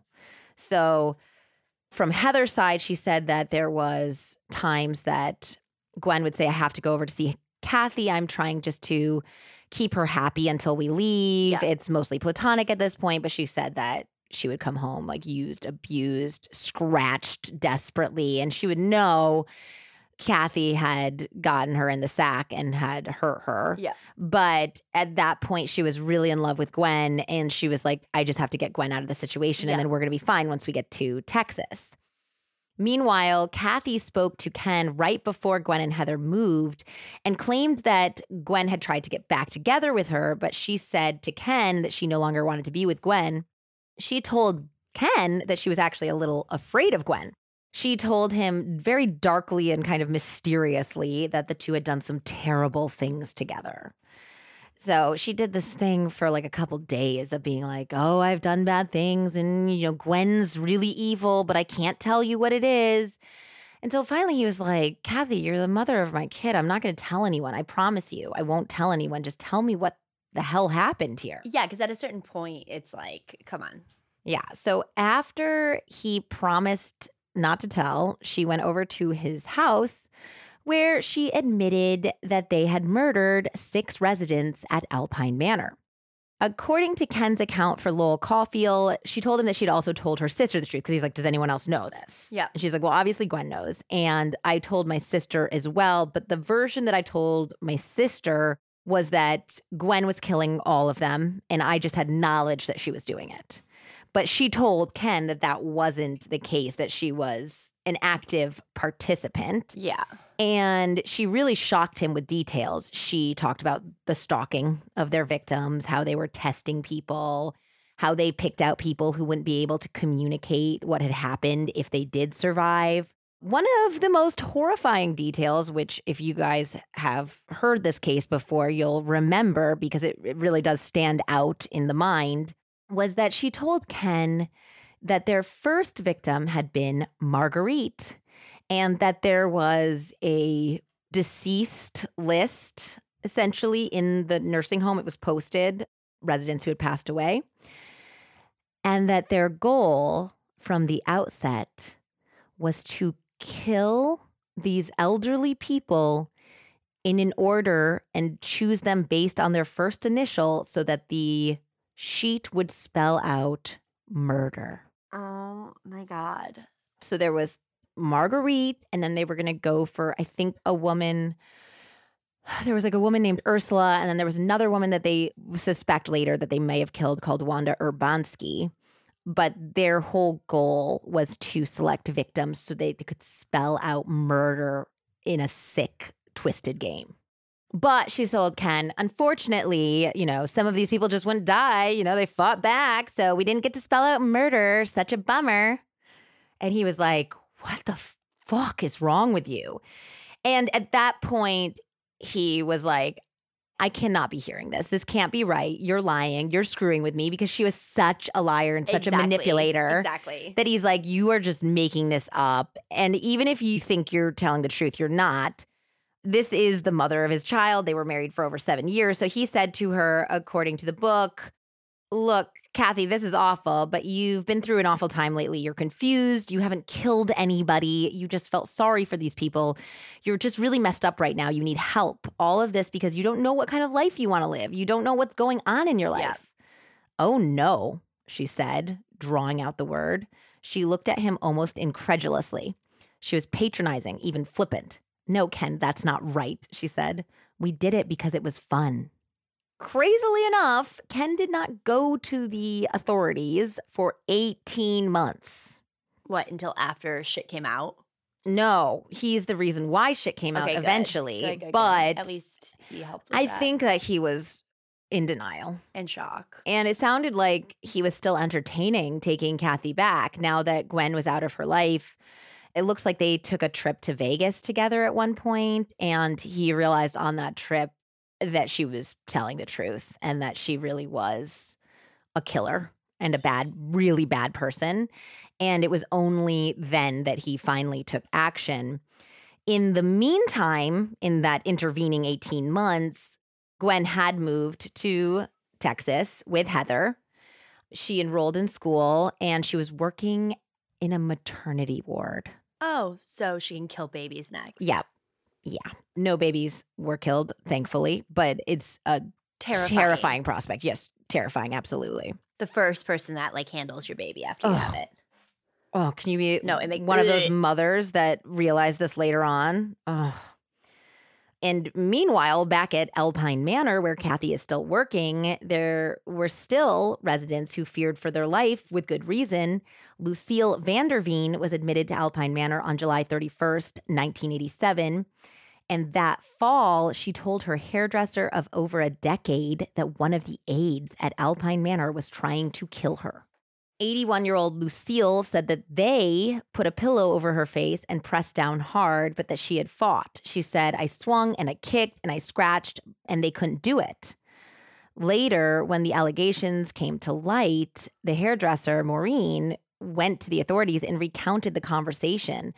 But unfortunately, by then, Lucille had died of allegedly natural causes. So she was unable to bear witness. Lowell Cauffiel noted that this is an important piece of information as Lucille did not enter Alpine Manor until five full weeks after Gwen left for Texas, which he believes proved that Cathy was still active after Gwen left. It wouldn't be until October of 1988 that Ken grew the balls to report Cathy's confession to the police. He told Detective Tom Freeman all that Cathy had said including the detail about trying to spell out murder with the victim's first initials. At first, the police and the prosecutor did not even believe the story. They thought it was completely outlandish and that potentially this guy was making it up to get back at his wife for leaving him for another woman. It's so crazy to think about, to comprehend, because also we're used to dealing with, and I mean, law enforcement is probably used to dealing with things that have motivations. Yeah. There's no motivation for two trained medical personnel to start killing the elderly. There is a motivation for Cathy. They didn't really know this yet. course, they didn't understand the the Yeah. personal dynamics. So they're thinking like did they get these women to write them into their will? Is there some monetary benefit Yeah. happening? And there was none. Detective Freeman did have a gut sense that this was real. So he had to fight the higher ups and basically the prosecutor to make sure that this was investigated and eventually prosecuted because along the way, a lot of people were like, this is just a made up story. wow. So, in order to prove his point, he brings in Cathy for an interview. And he is shocked when she doesn't say, Oh my gosh, I told that to my ex husband to freak him out. It's not true. Instead, she says, Oh, yeah, it's all true. Definitely 100% all true. The only thing is, he was being a jerk and saying I was involved somehow. I wasn't. It was all my ex girlfriend. It was her idea. She was the one who smothered all of those people, and I tried to fight her off, and I couldn't convince her not to do it. And she just is very sick in the head. And, And you can find her in Tyler, Texas with her new girlfriend. Thanks. Bye. yeah, that's that's exactly what Cathy does. Oh, do you need her address? I'll tell you where you can hunt her down and arrest her. But yeah, she was the one who came up with this idea. And you know what she told me? She told me that sometimes just pressure builds up inside of her and she just has to kill somebody and it then relieves her tension. She said, Well, why did I stick around? Why didn't I turn her in? Well, I was desperately in love with her. She is the dominant force in our relationship. I would have done anything she said. So I stood by and I know I shouldn't have, but I did. And also, I was terrified of her. She's violent, she's scary, she's a murderer. I was afraid that she would hurt me. So I was just put in this terrible position. And that's why I didn't do anything about what happened. Now, when they asked her when Marguerite Chambers was murdered, she said January 8th, 1987. Now, there are two interesting details about Cathy's initial account to the police. Number one, there was a serial killer named Donald Harvey in Toledo, Ohio, who had been caught in his work as a hospital orderly, killing people at the hospital. He had alleged that he had killed 87 people. Oh my God. Yes, the authorities believed it was probably realistically more like 40 to 57. That's still a shit ton of people who shouldn't have died. Yes. In any case, obviously, this became big news, was widely publicized when he was apprehended in his trial. And this was all going on right before the time that Cathy came clean to the police. And the one thing he had said in the media was that he killed to relieve his tension, Okay. which is exactly what Yep. Cathy said about Gwen, trying to make it look like Gwen had a motivation Yep. and doing a one to one comparison there. Secondly, Lowell Cauffiel noted that January 8th was not the day that Marguerite died. Nope. It was the day she caught Gwen cheating on her. Oh, so she like snapped or something. She snapped the Yeah. genesis of this whole disgusting homicidal plan Yep. had come to fruition the day she found Gwen cheating on her. And so when they asked her, so when did this all start? They meant the murders. And she said January 8th. She kind of gave it away there. She gave it away. So his theory, of course, is that Cathy cooked up the scheme on that day, masterminded the entire plan to potentially do this with Gwen. And she knew that it was the same thing, like I said, mutually assured destruction. She has to stay with her. They did it together. They have this deep, dark secret together. Or he says potentially Gwen didn't do any of the smothering. Maybe she was in the role that Cathy's pretending she was in. Yep. So she hatched the plan and she acted it out. And Gwen was like, oh shit, what are you doing? Yeah, I gotta go. Yeah, I gotta go. Or even potentially, which I don't find very likely, but there's even the potential that she didn't even know Cathy was gonna do this and Cathy could blame it on her because they were always on the same shifts. Yeah. So she could set her up. Yeah. Now, the reason why I don't think that one is likely is because I do not know why Gwen would tell multiple people when she was drunk that she killed people Yeah.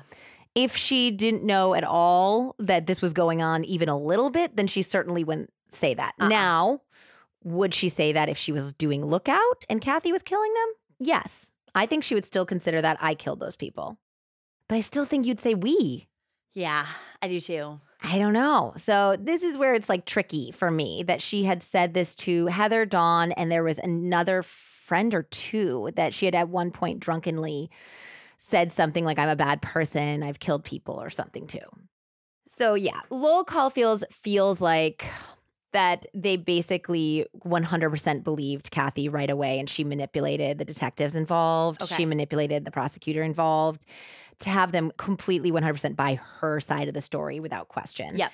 He noted that it was very odd that nobody had tape recordings of her interviews.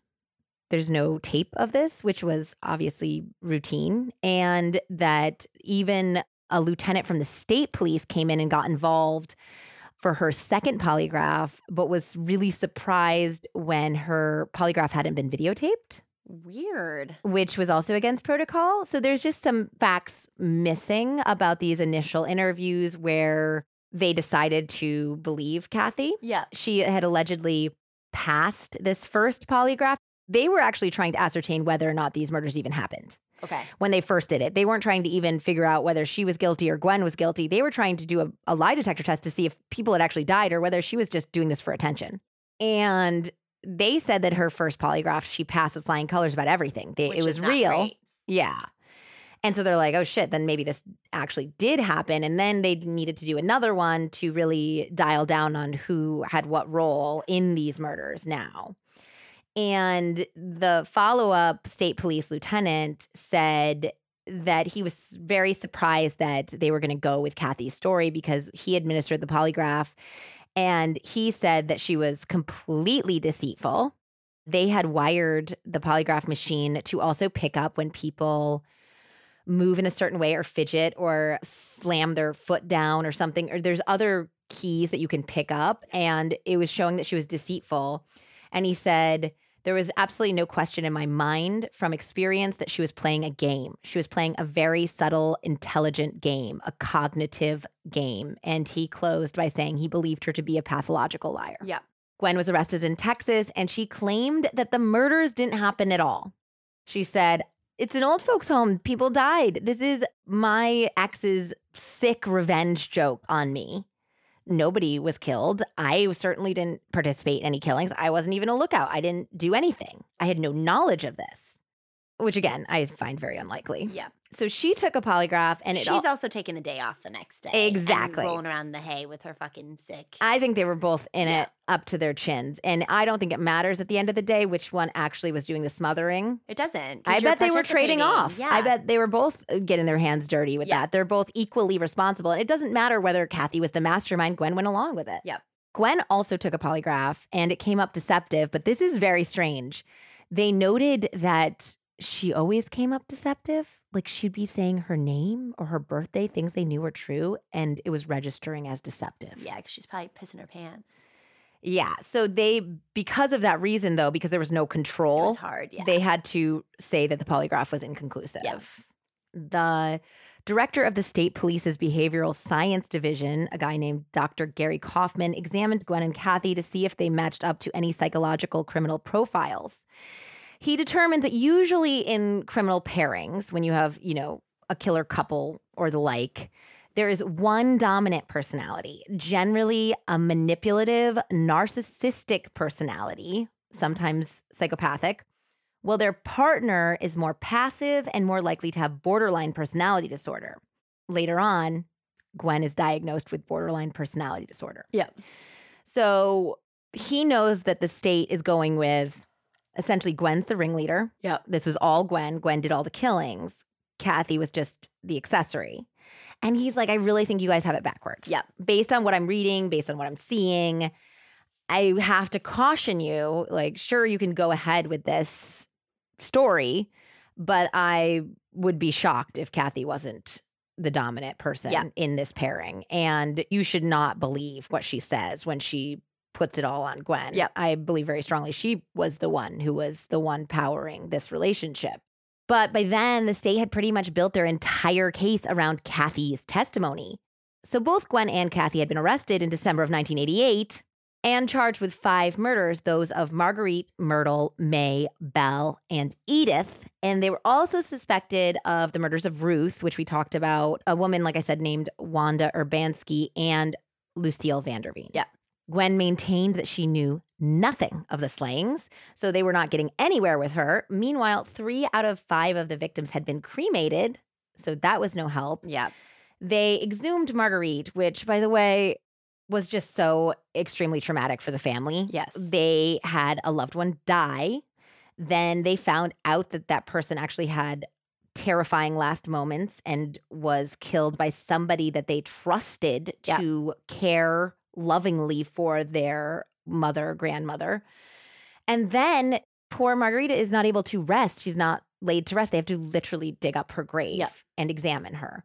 So this was just a very, very emotionally difficult time for all of the families of these victims Yeah. to find out this shocking truth. And they all felt a certain amount of responsibility because they had put their parents there or they had done the research and believed it was a good place and they had gone there and they had met the staff. Like they were shocked at this unbelievable deception and betrayal.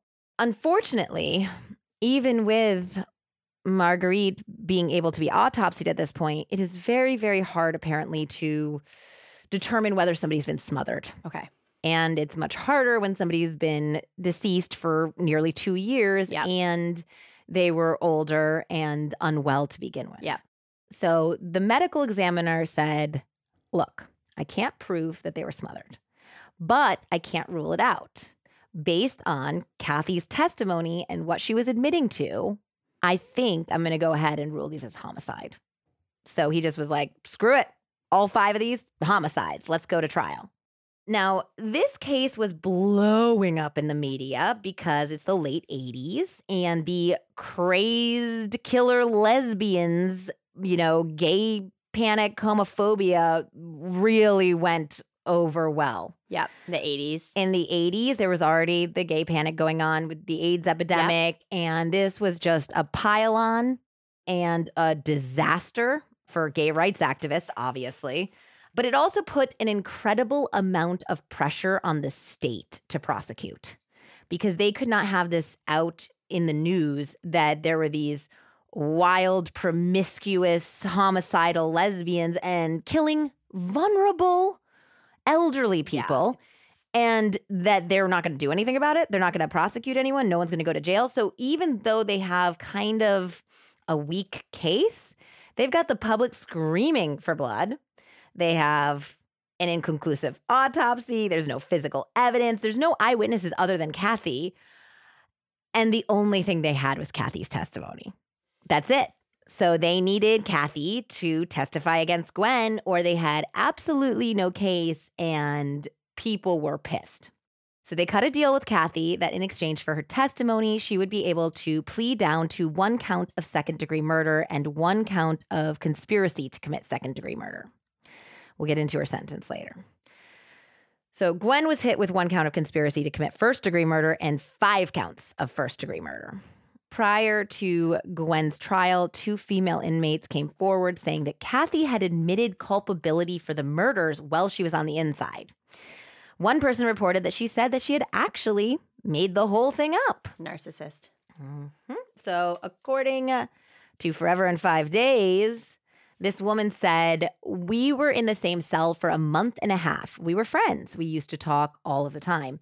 She always used to tell me, I don't know nothing. I don't know nothing. Then, when it started getting close that I was leaving, I said, Cathy, I just really want to know one thing. Did you guys really do that? And she said, No, I made it up. And I said, Damn, Cathy, you're going to spend a lot of time in prison. You're going to spend maybe the rest of your life in prison and nobody did anything. Nobody was killed. Why did you do that? And she said, Because I loved her. I loved her and I wanted to be with her. And she figured that that was the only way. She knew they would end up in the same prison and said that Gwen would have no one to turn to. Oh my God. And when they got into prison together, all of her problems would be solved. She said the only thing she would miss was her truck, not her daughter, her truck. So this woman said that she believed her. She said, Cathy's crazy. She's mentally disturbed. She wants what she wants when she wants it. And how she gets it, she doesn't care. Yep. Meanwhile, a 19 year old Grand Rapids woman doing six months for soliciting heard a somewhat different version. Margaret Mann was sitting in the day room in cell block number six, listening to Cathy talk about the murder charges she faced. Yeah, I did it, she said. Gwen was the lookout. Gwen watched my back. So naturally, the prosecution is not going to be taking those witnesses. No. Because it goes against Cathy's story. So Gwen's trial began in the fall of 1989, and the star witness against her was, of course, Cathy. Which, by the way, Cathy was also using some of the things she had done to Gwen and pretending it had happened to her. She testified that Gwen was the one who violated her with a loaded gun. Whoa. So either that, that's like that either she- victim projecting. Yep, she projected that right up there. And she put on a good show. I mean, she was crying, she seemed believable. She was a very good witness for the prosecution. But the witness that actually broke Gwen's heart was Heather, her lover. So they had stayed in touch after the arrest and Gwen was head over heels in love with Heather was like sending her in the book there's like pictures of the drawings and poems that she was sending Heather promising to love her forever and asking her if she beat the charges if they could be together again so she was still really into this relationship and then Heather went on the stand and said she told me she murdered people I mean what else was she supposed to do Yeah, no, I would do the same thing. yeah. And so apparently Gwen fell apart, like lost her mind after the last day of Heather's testimony when she was leaving the stand and they had to remove her from the courtroom because she was like screaming. And later on, she was asked by the author, What was it about that moment? Why did you break down? Was it because you knew that you were going to go to jail? Like when somebody who loved you was saying that. And she said, No, it was that I knew for sure that that was the last time I was ever going to see Heather in my life. And that was like the thing, The catalyst, yeah. the catalyst. Not that she was worried about her own life, not that she was thinking about the lives she stole, yeah. but that she was thinking about her love life. Yeah. Which is really a demonstration of this entire case. These selfish, involved, sex crazed people that are so into their own love's life that they don't give a shit about anything else or anyone else. Yeah. Yeah, and two other friends of Gwen's testified to similar confessions about her saying that she was responsible for or she had murdered people. Despite that, Gwen's defense attorney argued that there was no physical evidence, no evidence that a single murder had actually taken place, given that the autopsies were basically inconclusive.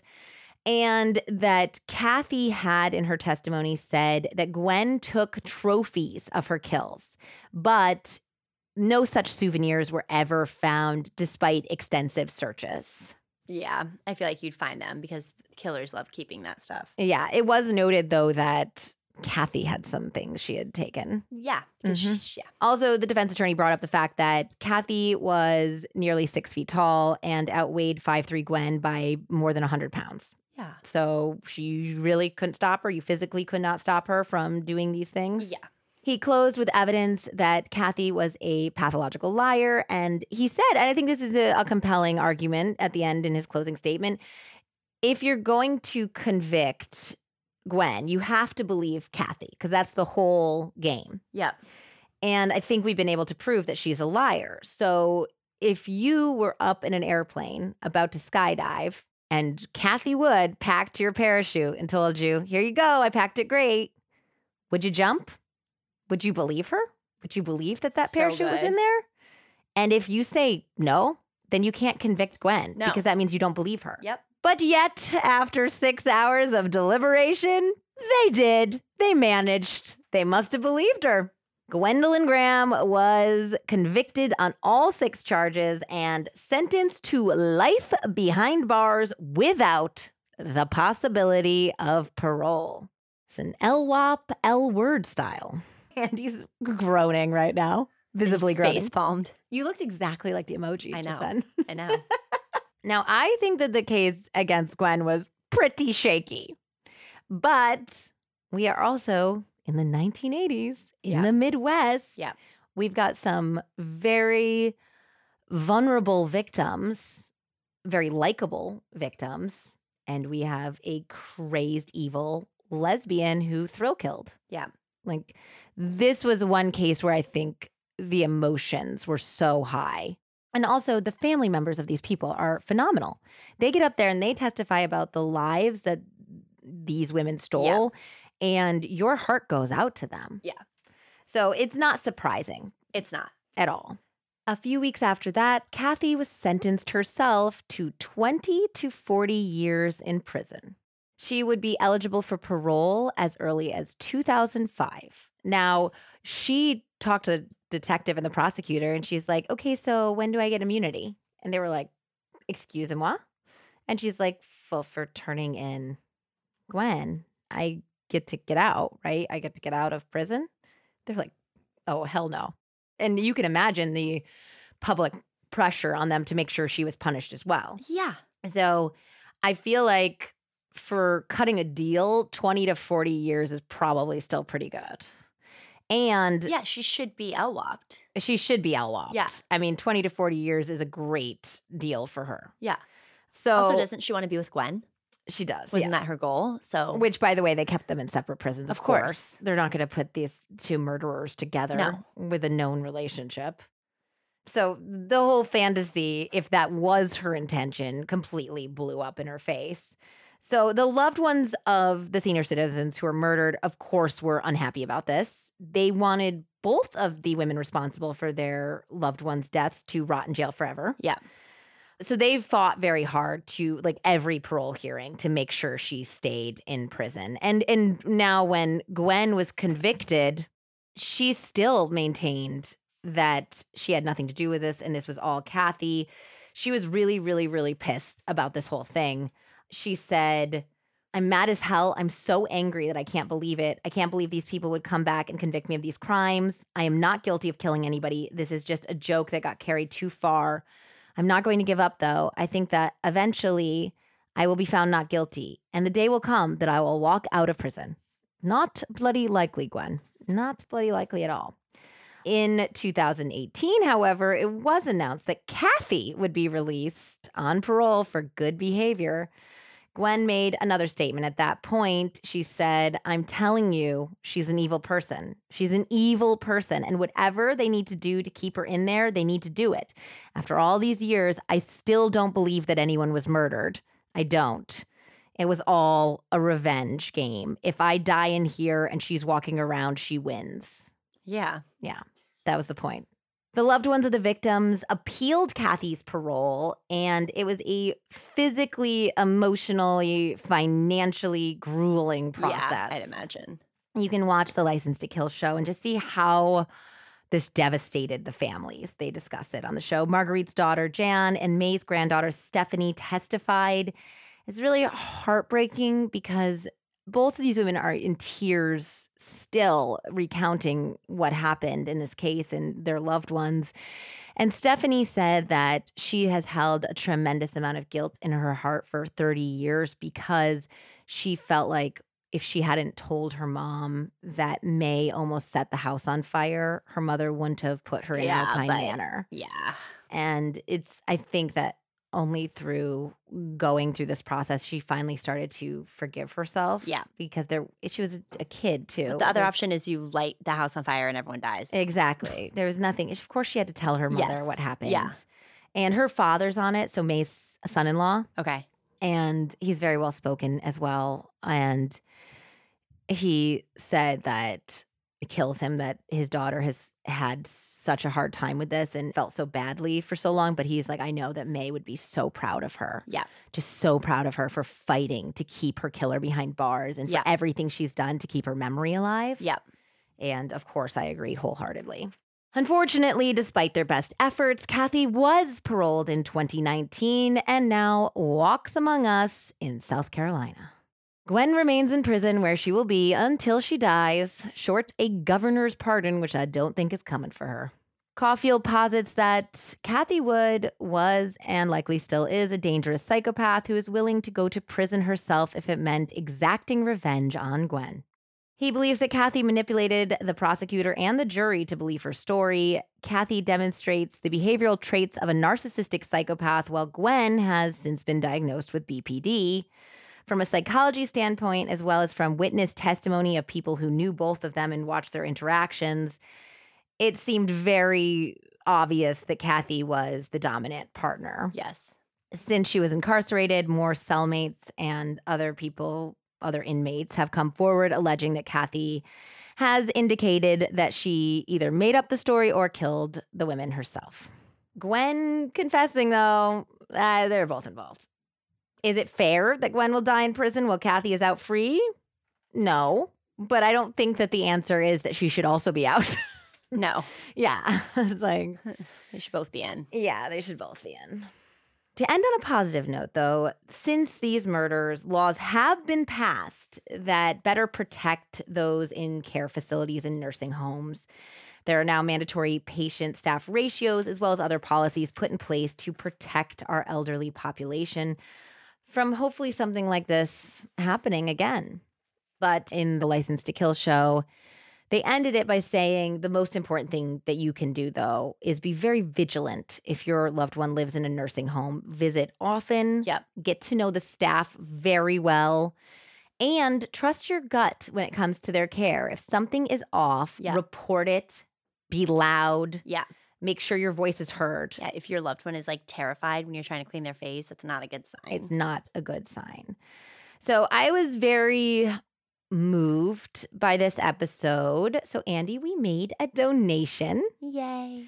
To the National Council on Aging. Their funding goes to helping seniors improve all qualities of life, including preventing elder abuse. And I'd like to thank my other best girl, Hannah, who is currently working as a social worker in a hospice at a memory care facility. So she was the one who pointed me in the right direction when I asked for help finding the right cause or charity to help elderly people. And she said that funding support and resources that encourage and aid independence makes seniors less likely to have to be dependent on abusive caretakers. We've got a Wikipedia fun fact. Wikipedia fun fact. American Horror Story Roanoke episode 2 featured a brief plot line with two characters based on Cathy and Gwen. Really? Yeah, we'll rewatch that one tonight. Okay. Tell us if you remember that storyline. In conclusion, I really hope as we approach Father's Day and you guys think about this terrible story that maybe this will inspire some of us to call or visit our grandparents or parents or any sort of loved one that may be in a nursing home or retirement home and spread a little love and cheer to brighten up their day. And also pay attention to where there's smoke, there's probably a huge fucking fire. And raise alertness and awareness and be loud and make sure that your loved ones are taken care of. Absolutely. I think that's definitely the moral of this story for sure. And as always, trust your gut when it comes to love so no one ends up murdered. We love you guys. Bye. Bye.